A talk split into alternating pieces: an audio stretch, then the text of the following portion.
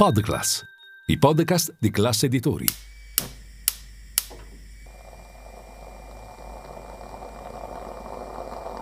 Buongiorno dal gruppo Classe Editori.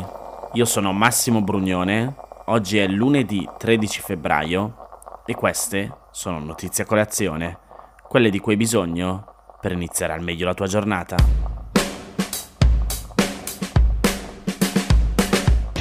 Io a parlare con Zelensky, se fossi stato Presidente del Consiglio non ci sarei mai andato, perché come sapete stiamo assistendo alla devastazione del suo paese e alla strage di suoi soldati e di suoi civili, bastava che lui cessasse di attaccare le due repubbliche autonome del Donbass e questo non sarebbe avvenuto. Quindi io giudico molto, molto, molto negativamente il comportamento di questo signore. Sente, è la Meloni che dice che per arrivare alla pace bisogna far sì che i due eserciti si equiparino militarmente. Lei non condivide questa cosa?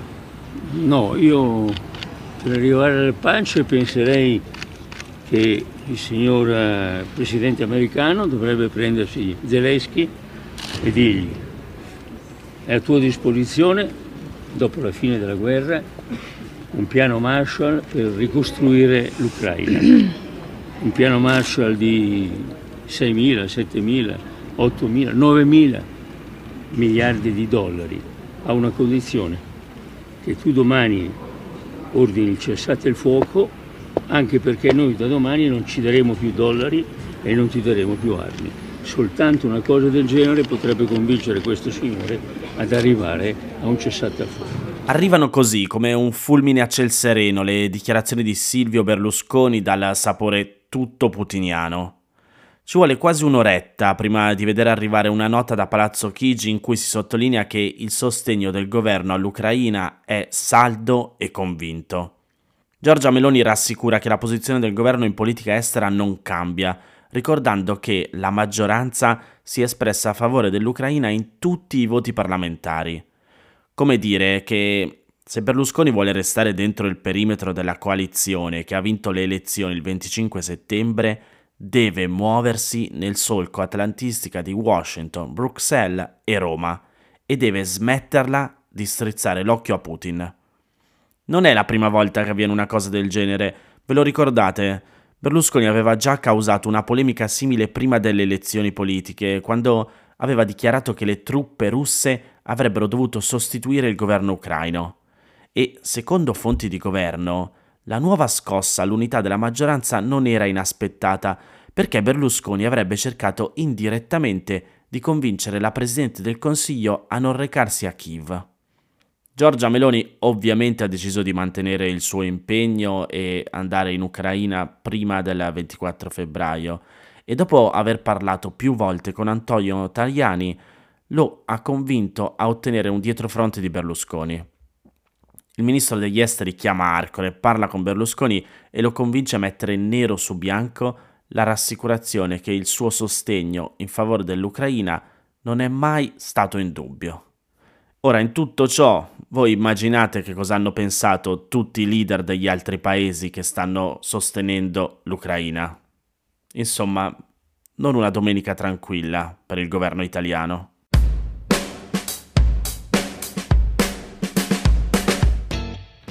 Credo che abbiamo un problema nel nostro rapporto con la democrazia.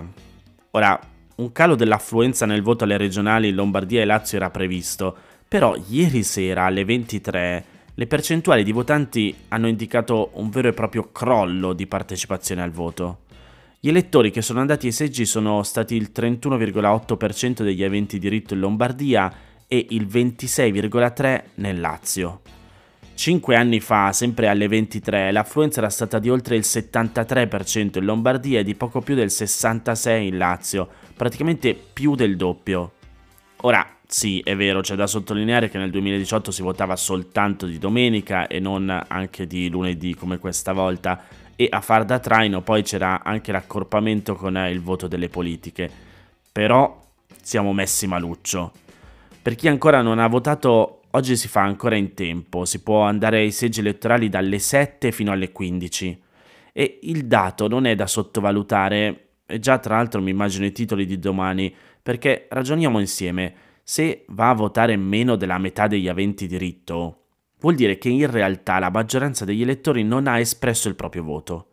E qui allora si pone un problema di rappresentanza democratica degli eletti e dei vincitori.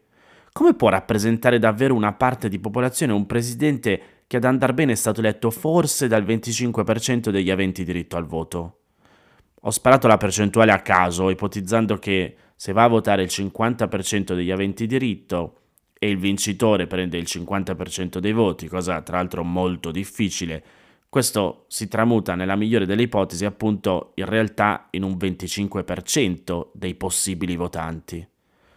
Dicevo, il dato è importante perché anche se sono solo due le regioni, Lazio e Lombardia, beh, insieme fanno 13 milioni di possibili votanti, il che vuol dire un quarto di tutto il corpo elettorale italiano. Insomma, c'è da chiedersi poi se in una situazione del genere noi cittadini abbiamo il diritto di lamentarci quando i politici fanno scelte che non ci rappresentano, se nell'unico momento in cui abbiamo la possibilità di scegliere da chi farci rappresentare non lo facciamo. Ora, io lo so che voi che ascoltate Notizia Colazione siete tra quelli che in realtà sicuramente se abitate in Lazio o Lombardia siete andati a votare, ma se conoscete qualcuno che non l'ha fatto, esortatelo a farlo. C'è tempo fino alle 15. Tra l'altro il Lazio, dove per la carica di presidente si confrontano Alessio D'Amato per il centro-sinistra, allargato al terzo polo, Francesco Rocca per il centrodestra e la 5 Stelle Donatella Bianchi, viene da dieci anni di amministrazione guida PD. Sia un ritorno del centrodestra sia una conferma del centrosinistra avrebbero evidenti ricadute sul quadro nazionale. In Lombardia la competizione invece è tra il leghista presidente uscente Attilio Fontana per il centrodestra, l'ex assessore di Milano Pierfrancesco Maiorino per il centrosinistra e il Movimento 5 Stelle, che qui sono alleati, e Letizia Moratti, ex vicepresidente di Fontana, ora candidata del terzo polo.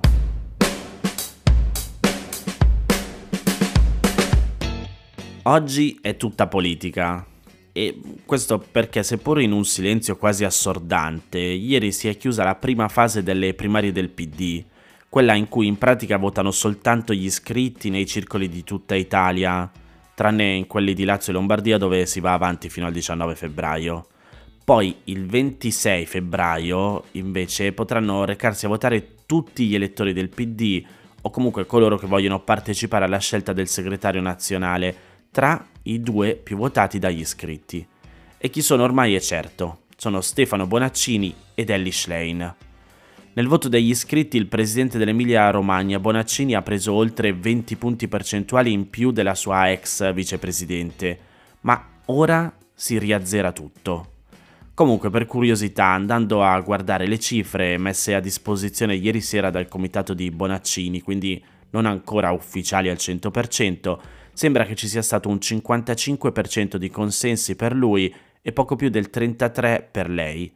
In totale gli iscritti che hanno votato, almeno secondo questo primo bilancio generale, sono stati 86.000.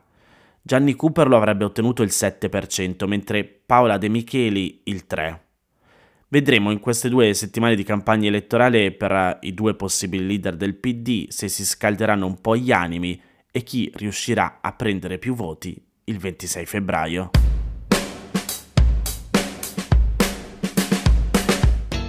Queste erano le notizie a colazione di oggi. Se volete suggerirmi alcune notizie o mandarmi i vostri commenti su quelle trattate, potete scrivermi all'indirizzo notiziacolazione.it.